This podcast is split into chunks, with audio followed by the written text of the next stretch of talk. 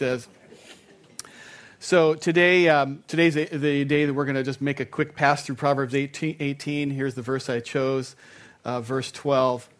Before his downfall, a man's heart is proud, but humility comes before honor. Um, I, I, I, want to say one other thing too here. Um, if you came in late, I'm sorry, and you had to you found yourself in a metal seat and it's not very comfortable, you should find a padded one now if you want to, because I, I know that the heart cannot receive what the rump cannot endure. So. Um, I mean, we, we have this, this good dilemma as a church that we fill up the room and uh, we fill it up with little people too because it's a core value for us, for our children to participate and to see their parents worshiping. And, um, but that takes chairs, and so we get to this point, and then there's a few more chairs available. I'll let you know. wasn't planning to talk about this today, but um, the, the leadership team here and the church council, we've been working this issue for a while, and we have talked with architects and engineers, and we have some plans we're hatching to knock out some walls and make the room bigger and make a larger foyer and connect this building to the fellowship hall with an interior hallway. Blah blah blah. Pretty cool stuff. Yeah, um, and um, we're counting the cost right now. We're figuring out the cost because we we have it in our hearts to get this done and uh, to not break the bank doing it. So uh, we're going to solve this problem because I just want to keep the kids in here, and um, and I know you do too as well. So that's going on. But when th- we get to this point, and if you have a seat, if you're ever in church and you got a seat that's like somewhere that's not the best, once the kids go, go get a good seat. That's what families do. They move around the living room and they relax. Okay, so go ahead. Where I can see the whole city and I waited for God to answer my question. Get a pencil and write this down, he said.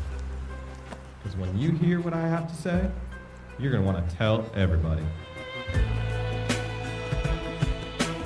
So we've been, um, we're in now in the second week of a series that I'm doing uh, with you out of the book of Habakkuk, which is, um, you know, I don't know how many of you spend a lot of time in Habakkuk. It's just kind of this um, it's, a, it's a book in the Bible that you can pretty much miss it if you're not careful. It's only a couple of pages, but it's pretty profound. Habakkuk was um, what we call one of the minor prophets, and that doesn't mean we call him minor because it wasn't important. We call him one of the minor prophets just because the amount of volume in the whole Bible is not very large, um, yet it's pretty profound. And his name means uh, to embrace, or literally means to wrestle, grab and wrestle with. So that's what this guy's known for. And the book of Habakkuk it's kind of written in judicial language. If you take a look at it, um, it's, it's written about 600 years before Jesus, and um, it's, it's, it's an amazing book to read. It's, it can be discouraging to read it, in fact, because you hear this, this guy saying, you know, what is going on around here? Things are kind of falling apart. God, are you there? And God's answer is, yeah, things are falling apart, and I'm going to have to do something about it. I'm going to have to, to uh, discipline the people that I love. And then God tosses this really odd twist into the deal, he says, and I'm going to use these more evil people to correct you evil people, which just doesn't make sense to us. It just, I mean, kind of, we kind of glitch. And uh, so Habakkuk says things to God like, you know, Your honor, I object. It's kind of like in, in, in um, courtroom discussion.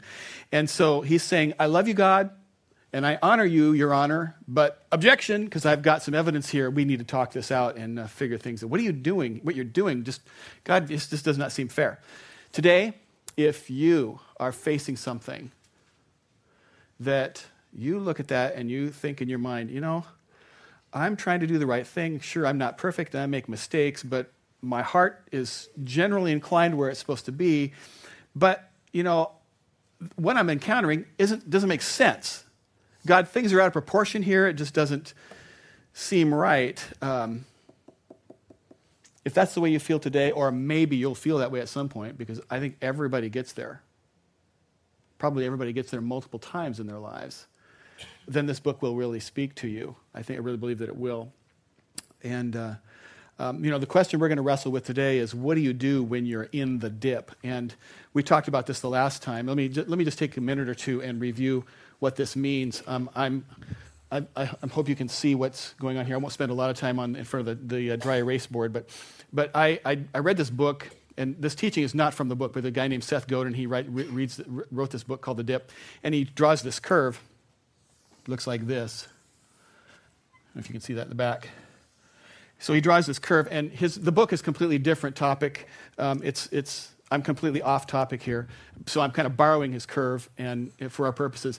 And so last time we spent some time talking about this. And so we're going to say that down here is where a person is at the very beginning, and they have, let's say, they have no relationship, they don't know who Jesus is. And somehow they come to a point where their heart becomes available, and by the power of the Holy Spirit, God reveals himself to this person, and they say, Wow, I have, I'm kind of not on a good, good trajectory. I need you in my life, Lord. And they open their heart, and the Holy Spirit changes them, and there's an instantaneous change. And some really good things typically start happening at that moment. They start praying, and God hears their prayers, and, and He answers their prayers, and, and uh, their, their, their value starts to add to their life, and they start having hope where they didn't have hope, and things keep going. Things, keep, things are going, you know, the, the, they pray for their, someone in their family, and God answers the prayer, and up they go, up they go. And then, then life starts to kick in a little bit down road, and, you know, they get they get a ticket for not making a full stop at a stop sign, and they're thinking, okay, everybody does it. Come on, why did I get the ticket? And, and then they pray for somebody, and instead of getting better, that person gets sicker. And so now things start kind of, you know, they don't get all of their prayers answered, and life continued. It's not like it was all fixed back here, but something's happened. And they get down to this place where, um, but we will call here a crisis of belief. Good luck reading this. But I know what it says. They get into this place where there's a crisis of belief. And they're going, you know, God, are you there? Because I thought you were going to be, you, I thought you and I had this agreement. I thought we had this partnership thing. And typically, when people get here, they go to one of two places. Two, commonly, two things. Sometimes they go right straight back here. They try, they head back for their high point, and they say, these things that are bad that are going on around me. I'm just going to ignore them and pretend they're not there. I'm going to pretend I don't have a conflict in my heart with what's going on with God. I'll just go back here and just live my life with blinders. Or the other thing that people will do is they'll say, You know, God, I thought you were going to do some things for me. I think you should do some things for me. You didn't do the things that I think you should do. If you're not the God who I think you should be, and if you don't do the things that I think you should do, forget you. I'll go back there. And those are the two common, common responses to people that get into the dip, that dip. Then they say, Forget you, God. And that is way, way, way, way too common. I, I mentioned before that Habakkuk's name means to embrace or to wrestle. And when somebody comes to a place of crisis in their faith, if they will continue to embrace God while they're in that crisis, even to wrestle with Him at times, Things may not get better yet. They might even get worse for a while. But that person can then get to the point where they can live out uh, scripture in James chapter 1, verses 2 through 4. And this little passage, as I'll read to you, just used to drive me crazy when I was sitting out there listening to the up front say it because I didn't understand how I could count it joy when bad stuff goes on in my life. But that's what this says. Consider it pure joy, my brothers, whenever you face trials of many kinds, because you know that the testing of your faith develops perseverance. Perseverance must finish its work so that you may be mature and complete, not lacking anything. The believer who will continue to embrace God, even though things are not getting better, that person will find that they're going to get actually much, much closer to God. They will. They're going to get closer. And I, I think this if you look in, at the people that you know who seem really close to the Lord, when you, if you dig into what's gone on in their life, you're going to find that when they've hit their most difficult times, they press towards God, not away from Him. What do you do when you're in the dip? Habakkuk shows us three practical things that we can do, so let's see what he says. Habakkuk chapter 2, starting in verse 1. I will stand at my watch and station myself on the ramparts. I will look to see what he will say to me and what answer I am to give to this complaint. Then the Lord replied, Write down the revelation and make it plain on tablets so that a herald may run with it. For the revelation awaits an appointed time. It speaks of the end and will not prove false. Though it linger, wait for it. It certainly it will certainly come and will not delay. What do you do when you're in the dip? What do you do when um, when life doesn't make sense and God doesn't seem fair and you're wondering, God, where are you? And God, what are you doing? The first thing you do is you stop and listen. We stop and listen. That's what Habakkuk basically did. He, he basically said, God, I don't like this. I'm complaining to you. And here's the amazing thing God, in his response, his loving, respectful response, is basically saying, You know, it's really okay if you wrestle with me. Did you realize that? The creator of the heavens and the earth is willing to let you be sincere and authentic with him. He does not want you to put on some sort of respectful pretense like you've been taught in the Old Testament, where uh, if you would uh, come into the presence of the king, if the king didn't like the way you looked or smelled or what color you had on, if you didn't raise that scepter, you were dead. That is not heaven. God wants you to come in as sincere and as authentic and as raw as you need to be so that you have an honest relationship with the Father. That's what He wants relationship. We stop and we listen. And so He says, uh, You know, I don't like what you're doing, it doesn't make sense. Now, God, I really need to hear some answers from you. I, I, I need to listen, but I need to hear some answers. And so here's what he says in verse 1 I will stand at my watch and station myself on the ramparts. In other words, I'm going to climb up on the wall, I'm going to hang out, and I'm going to look to see what God's doing. He says, I will look to see what he will say to me. God, what's going on here? Too often, I think, we'll ask questions, but then we just go on with our lives. We ask the question, but we never stop to listen and say, God, now what are you saying here? And we have this wonderful, beautiful God who loves to speak to us. He actually likes to speak to us, I believe. His kids. It's what Eric said about what happens when your children want something. You have the parents' attention, and God's listening. I think He's a God who, who, who speaks, and, and if you'll stop and listen, God will often speak to you. How will He speak? That's a legitimate question. How will He speak? I think there's lots of different ways. Um, I think I think God, you know, can God speak audibly? I've never heard God's audible voice, but I believe He can. I believe He does. But so that's that'd be wonderful if He would just show up and speak audibly. I don't know if it'd be good or not. I mean. I mean, I look at uh, people like Stephen and in, in, the New Testament where he got to, you know, examine after Jesus was dead and had risen, he got to examine the wounds. I mean, sounds nice and faith building, but it's kind of scary thinking that God would actually speak out loud to us. I mean, that's just me being childish, and I don't know why, but okay, I believe audibly is one way, probably pretty infrequent. He can speak to us through His Word. He can do that all day long, and you will find if you spend time in the Word, He will speak to you through His Word. He can speak through circumstances, He can speak through other people. Some people believe that God won't speak to us because he's God. I don't agree with that. I believe, you know, the most, the, the, the, the more often we think that he's silent, he has spoken and we just haven't heard it.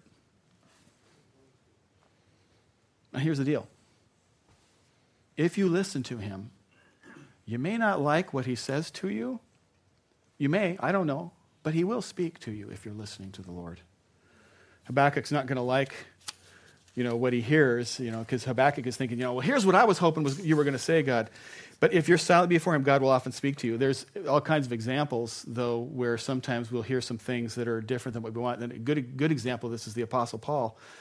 Um, the Apostle Paul, you'll read in a couple of places in the New Testament, 2 Corinthians 12, a couple of other places, where he mentions something that he calls the, this thorn in his side it's a metaphor for a problem that he has. Now, nobody really knows for certain what the problem was. Could have been a physical ailment, don't really know.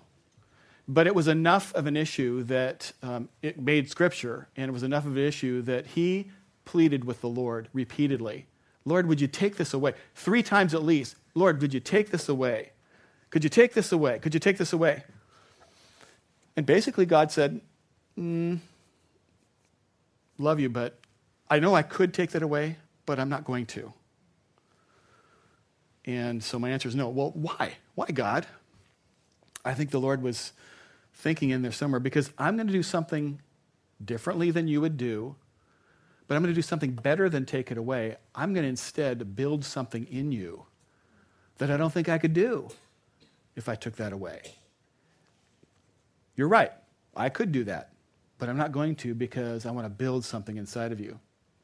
So when you don't understand and you're in the dip, The first thing you do is you stop and listen. God let, let God speak to you. The second thing that you do is you write down what God shows you. Habakkuk asks, you know, God, what's going on? And God says, You want to know, Habakkuk? You take notes. So here's what he said Habakkuk 2, verse 2. Then the Lord replied, Write down the revelation and make it plain on tablets so that a herald may run with it.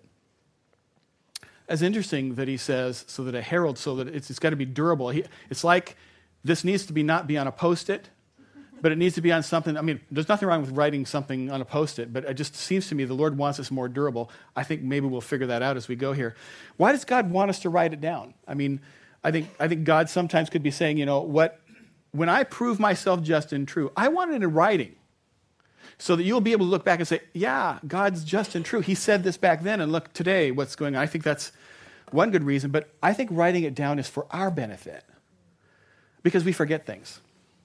I mean, I can leave my house. I literally live less than five minutes from the grocery store and say, honey, I'm going to the store. Is there anything you need me? And she'll say, yeah, blah, blah, blah. And I, with my great mental faculties and powers, will file that right here where it belongs. Don't need to write it down because I'm a man. And um, if I didn't have a cell phone to re reacquire the list while I was still in the store, I'd make multiple trips. I mean, it's just we forget things. We forget things. But there's uh, something spiritual for why the Lord wants you to write it down. Your spiritual enemy is an expert at trying to steal the seeds of truth that God wants to plant in your soul. He's an expert at it. Get me a dozen eggs and a gallon of milk. And by the time I'm at the store, he's had me thinking about the football game, something I want to do to my car, something about, you know, three other things. Okay, what was I supposed to get here? Let's see, was it potato chips and what? I mean, I can't remember what she sent me here for. Popcorn and potato chips. It had to be that. Brownie mix. you know, and it's happened to me. I've been wrestling with things, with something, and praying, you know, God, are you there? What's going on? And God will show me something that I know He has spoken to me. I mean, I'm certain that He's spoken it to me. And a little bit of time will go by, sometimes an hour or two. And I'll reflect back and think, you know, that probably was God. And a little more time goes by. And you know, my, I can become I can become faithless. I'm, a week might go by or two, and I might be thinking, you know, was that God or was that like the anchovies. I shouldn't have had the anchovies on that pizza. I mean, and, and somehow I blame indigestion on God. I mean, time slips by. God wants it written down. And I, you know, I like something too. I mean, when, when it's written down, it becomes a spiritual anchor. It becomes a place that you can look to and say, I'm tied to that. I had an encounter with the Lord and I'm tied to that moment. I believe it and I'm tied to that moment. It's a reference point to go back to. I, um, I might be a little bit fanatic about this. I don't think so.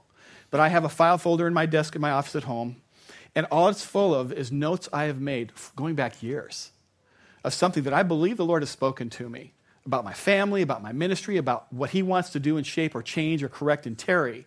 I mean, or if somebody else comes up to me and they say, I, have, I believe I have a prophetic word for you, and they share it, I like, to, I like to say to them, Would you write it down? I mean, I could write it down and it will get translated into what I wanted to hear. Might be better if you wrote it down for me because you know um, and i don't want to go off on a prophetic um, teaching today. I can i'll do that another time. I believe in it. It's taught in the word of god. Prophecy is not predicting the future it's something completely different that the word talks about. But anyway so, so i've got this file folder full of documents that go back decades of things that that the lord was speaking to me. And i can look at that now and say oh yeah i remember the lord was doing that. And look at how he's done that. And it builds my faith and other things that um, are going on in my life.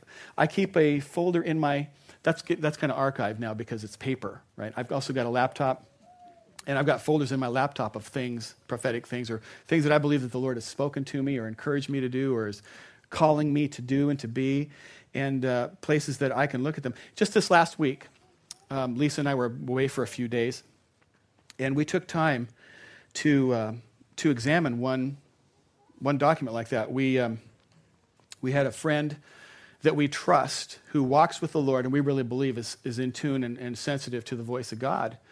And uh, a year ago, was a year ago on the 11th. So this is just over a year ago. She sent me an email and said uh, it was it was she said I really the Lord woke me up and put these things on my heart and and uh, here's some things for you and Lisa and your family and it's this it's a whole page. It's pretty wonderful. And uh, she she did what is right. She said, you know, you're supposed to judge this. I hope it's right. I hope you know feel. I believe the Lord's in this. You know, if not, give me grace. But um, this could be the Lord. So not wanting to just blow things off because it didn't come at a time or a place or from a person I expected it to, trusting that the Lord picks the instruments that He uses. I have kept that document in my email, my email inbox.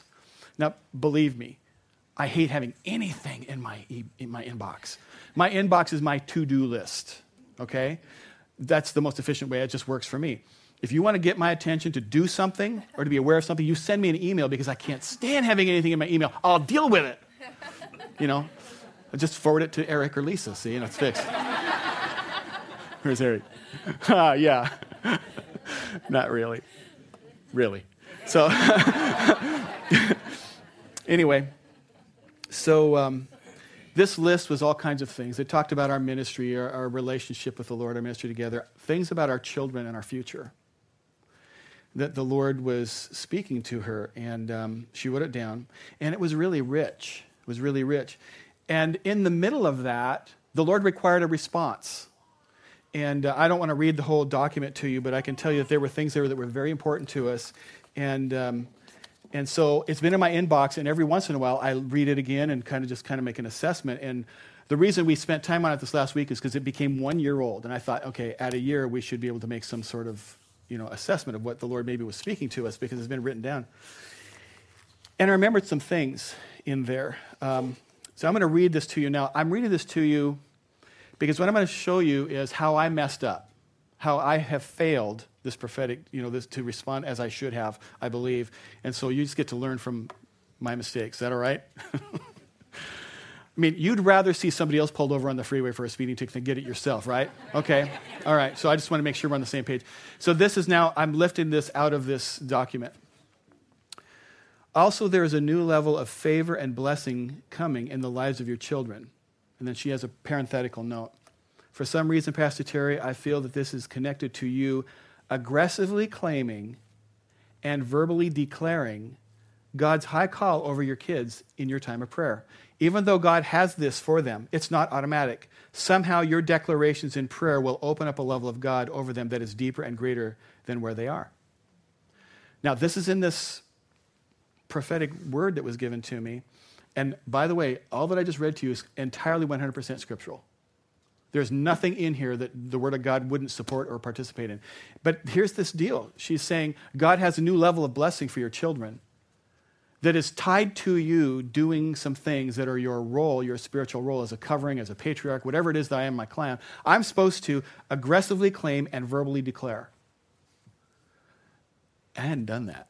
I, I had tipped it. I hadn't done it. It's like, you know, I I kind of, a drive by. I hadn't done it. hadn't done it.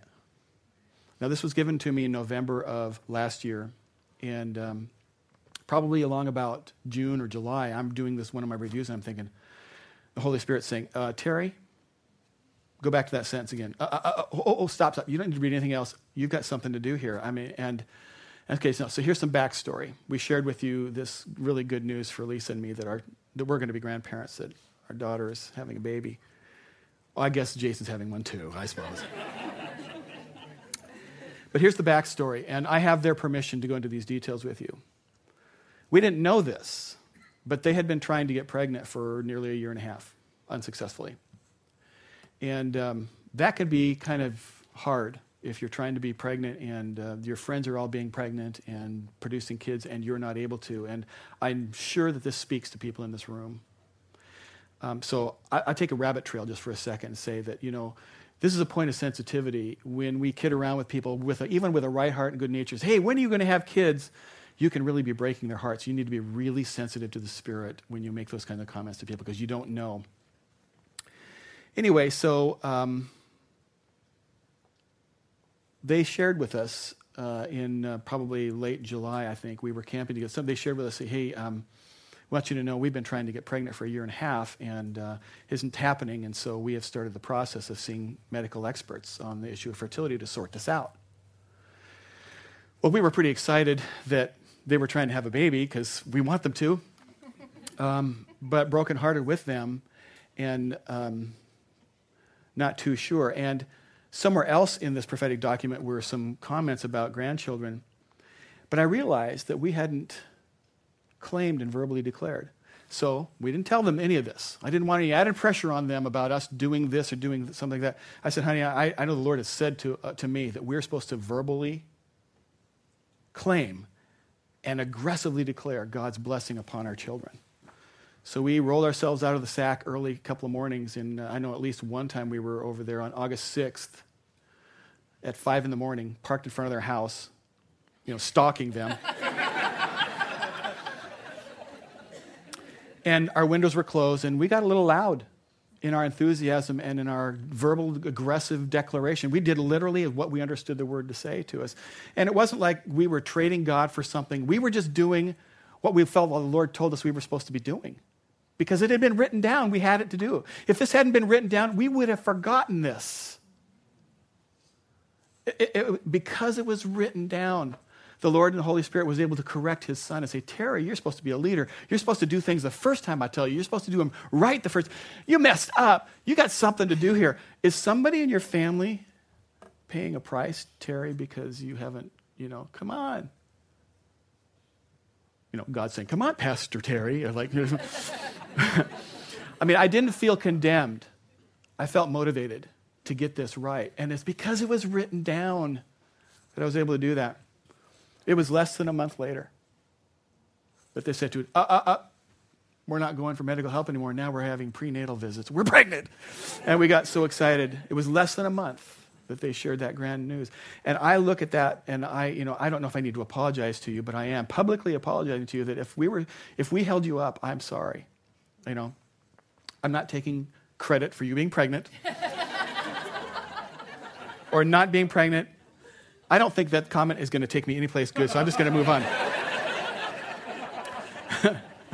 and there are other topics on that document that, um, that, are, that, that are important to us. And um, it's been a year, and some of them we're waiting for, and some of them, you know, we're, we're, you know, we're praying about. But it's written down. So we can hold it before us and say to God, now, Lord, here's the vision you put before us. You know, it still doesn't come to pass, but we have that anchor point to go to. And, um, and so, what do you do when you're in a crisis of belief? Where are you, God? I don't know what to do. And where are you? The first thing you do is you stop and you listen.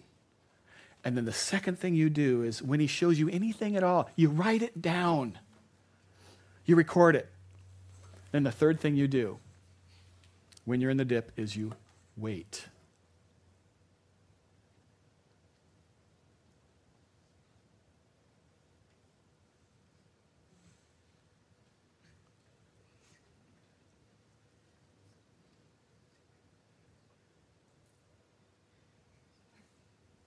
Man, that's hard. That's awkward, isn't it? I mean, what was that, 15 seconds? Dead air time. You just burned 15 seconds. I'm never going to get back, past you, Terry. Come on, give me back my 15. You wait. You wait. That can be so hard. Because, you know, we want instant satisfaction. We don't even want to get out of the car. We want them to give us our latte through the window while we slow down. We don't even want to stop. We want to hold our, our cell phone up with the deal as we go by, and they go, Oh, got it. Okay, good. You can come back again. I mean, we don't want to stop and listen and wait. We're, we're just, you know, we want it now. And yet, God's speaking to us, and we have to take time sometimes to wait. And watch what God says to the prophet in verse 3. For the revelation awaits an appointed time. It speaks of the end and will not prove false. Though it linger, Wait for it. It will certainly come and will not delay. When God promises you something, you may have to wait, but you can trust his promises. You can trust them. Some of you right now, you're in a waiting zone. You believe God has spoken to you. Maybe you've even recorded it, and you're waiting, and you're waiting, and you're waiting. and you're waiting and you're afraid that it's not going to happen, you should remember something. God's delays are not God's denials. Once God has promised something, it will come to pass. It will come to pass. Scripture is completely jammed full of examples where God promises something, and then they had to wait, but they came to pass. I mean, I'll give you a, a, a few quick ones. Moses, you know, he promises, uh, God promises to Moses that he will deliver the nation of Israel, and he, he pulls them out, but they got to wander 40 years before they get to move into the promises of God. 40 years. What is Moses? He waits and he waits and he waits. 40 years go by. 40, that's 280 dog years. I mean, 40 years. He waits and he waits and he waits. And all the time he's looking at things going on around him that don't make sense. He's in the dip for 40 years. What does he do? But then God brings it to pass. Joseph, God says to Joseph, you know, he says to him, you know, you're going to be a great leader. You're going to be a leader and you're going to influence a lot of people. You have no idea you're going to be a great leader. So what happens to him? His brothers beat him up, kidnap him, throw him into a hole, sell him into slavery. He is in a dip. he goes to prison. People next to him in prison cells get pulled out and executed. He's in a bad place. And God miraculously ra- raises this guy up and makes him second in charge over all of Egypt. The most, second most powerful person probably in the world at the time. Took a long time. Apostle Paul, you know. Jesus meets him on the road to Damascus, that whole thing about the flash, I mean, he goes blind, all that happens. And Jesus places a call upon him and says, You are going to be vo- my voice piece to the Gentile world. But you study it through and you find out that it's actually 13 years goes by before he starts to get the opportunity to preach to the Gentiles. 13 years. Wait, wait, wait, wait. But it happens. And in that time, you know, Paul's going through that. I'm thinking, you know, he's, he's man of faith. I mean, he wrote so much about faith, but, you know, I, I don't know what I would be thinking. But here's the deal all that time he's waiting, God's promise is still true. God was using that time. He was shaping Paul. He was doing things in that time. No, no doubt Paul thought, yeah, come on, I'm ready. Put me in, coach, put me in. You know. But God's ways are higher, his plans are broader. Sometimes you just have to wait. And you wait. And here's what a lot of people think. You know, oh, I'm waiting. So I'm just stuck right here. And when they think that they're waiting, that there's no movement. I mentioned to you before I was on that rabbit trail before church, before worship, about waiting, about adhering ourselves to the Lord by twisting together. This, there's this, this word wait on the Lord. I, I got a friend who, um, who manages a restaurant, and there's all these waiters in there. You know what waiters do? They're running around serving. Do you get that? A waiter is somebody who runs around and serves. I mean, you might move more than you ever have before when you're waiting for God. You don't sit still somewhere, you serve the Lord. And this word waiting is just like the other one that we had before service out of Isaiah 40. This one is a little bit different word. It still means adhere to. But, but Eric, you were so sensitive to the Spirit, I believe, this morning when you were talking about being pierced. Because this one is adhere yourself to God. This word waiting means to adhere by piercing. By piercing. Nail yourself to God. He's done the nailing already. Wait upon the Lord is to serve Him. Even when you don't understand, you continue to serve Him. And it, it mentions an appointed time in verse 3. That's, that word is moed. It means an appointed or a fixed time. You know, it's like kind of like, you know, I guess I'm thinking about pregnancy all of a sudden. It's like, you know, a woman who's nine months pregnant. When the time is the time, the time will be the time, and that's the time. You, you, can't, you can't do anything, you know. I mean, the time is the time. The, this moed word that is being used here means there's nothing you can do to speed it up because it's God's time. And there's nothing anybody else can do to stop it or slow it down because it's God's time. Wait for it. Wait for it. How long did Habakkuk wait for this thing that he was going? It was a long time. Most of his people didn't even get to see it. It was the next generation that saw God's promises fulfilled. Even if you do not see him or his promises fulfilled, they will be because his words are absolutely true. Some of you right now are in a waiting zone and you're in the dip and God's promised you something and you don't see it. I want to reread this scripture to you, though this time from the Living Bible. The words are kind of so.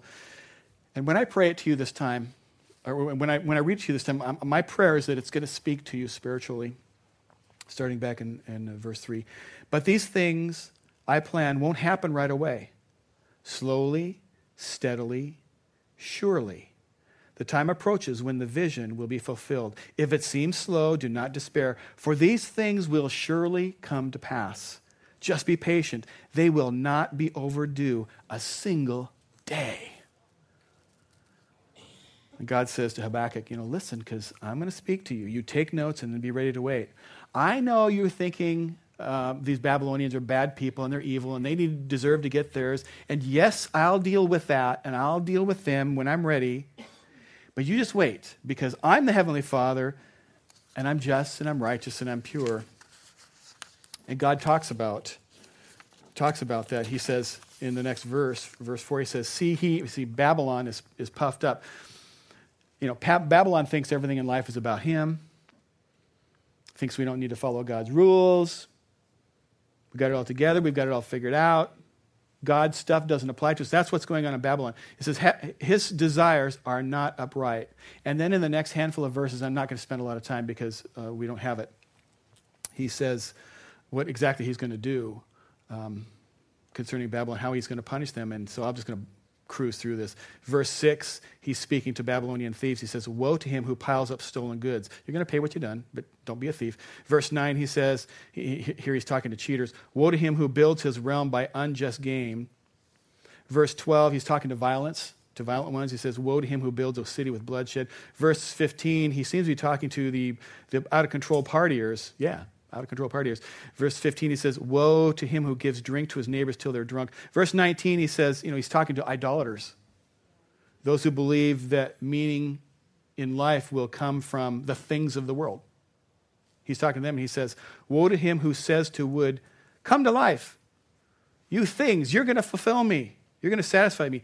And God just says, In my own time, wait for it. And what I do will be completely just. Just wait for it. My word is good. God's saying this.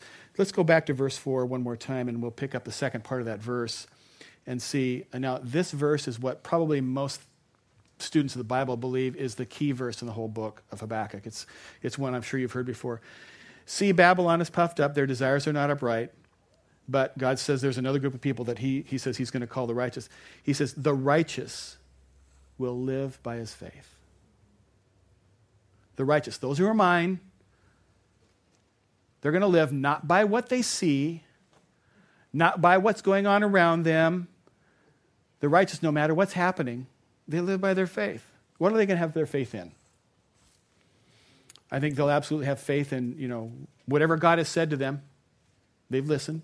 I think they'll have faith in whatever they've recorded that God has spoken to them, they believe. You know, they'll have faith to wait for his promises, even if it looks like things are going backwards, they're going downhill, and it doesn't make sense. Even when people around you are saying, hey, give up and quit this God stuff, you should forsake God and move on. The righteous will not live by what they see, instead, they'll live by faith. If you ever want to be built up in your faith, you can just spend a few minutes in Hebrews chapter 11. It's kind of the faith chapter. And here's this big list of, of uh, things that the writer there talks about things that he believed by faith. I'll just blow through this too. By faith, we believe that the world was formed at the word and the command of God. We believe that by faith. If you're a student of science, there's a lot more reasons to believe that as well, but I won't go there. That's a huge rabbit trail that I would never come away from. By faith, Noah built an ark to save his family. By faith. By faith, Abraham and Sarah, who were past childbearing age, believed because God said, You'll have children. And God brought them a son. By faith, the children of Israel marched around the city of Jericho a bunch of times, did just what God said by faith, and the walls came down, and there was a wonderful victory there. By faith, the children that, that left Egypt walked through an area of parted sea, the Red Sea. They walked through it. And when they got through the other side it closed back up and it swallowed up the Egyptian army and charioteers and all these people that were coming by faith. They did that by faith. The righteous will live by faith. So, when God promises you a child and you can't conceive, you believe his promise. And maybe he'll bring you a child because of a miraculous medical procedure or something that'll be sovereign, or maybe you'll adopt. But if God has promised you something, he will deliver it. You continue to live by faith. If you're giving and you're feeling like, I'm not going to have any money left to do these other things if I do, but you're being obedient to the Word of God, you live by faith knowing that God is your provider. If your marriage is falling apart, and everybody that around you maybe is saying, you know, you should just give up on this, divorce, you know, just get out of that. You could instead look, no, I remember the words I said, the vows, and I believe that with God all things are possible, and by faith. Or by faith, maybe your kids are making, you know, bonehead decisions. And maybe that's being complimentary to call it something like that. Maybe your kids are doing things that are just, you look at it, you think, that road is destruction. Don't go there. But by faith, you believe that God is working in their lives to bring about good to those who believe and trust God and are called according to his purposes. By faith, you believe those things. You continue when things are going the wrong way to live by faith. You live by faith, not by what you see. Said you live by faith. What about when you're living by faith and in your lifetime, you don't get to see the promise? Here are three words. Here's three words that you just need to remember these three words. If you can't remember all this other stuff, remember these three words. But the Lord. But the Lord. You see this in verse 20. Even though I don't understand things, even though I don't like things, even though I don't believe, you know, I don't want to believe what's going to happen, verse 20, but the Lord is in his holy temple. But the Lord is still on his throne. But the Lord is still in control. But the Lord is still in charge. But the Lord, he is good, he is righteous. But the Lord, he is still there. Even though everything else says, you know, I don't like what I see, but the Lord is in his holy temple. Let all the earth be silent before him. You know, there's these three guys Shadrach, Meshach, and Abednego, and we're done. I'm going to pray. Nebuchadnezzar is saying to them, You bow down to me and worship me. And they're saying, No, not going to do that. And they're saying, repeating back to him, You say, you say if you put us in there that we will surely die. And that could be true. But we don't think so. We believe God will deliver us. But even if He doesn't, we will still trust our God. We will believe our God. Why?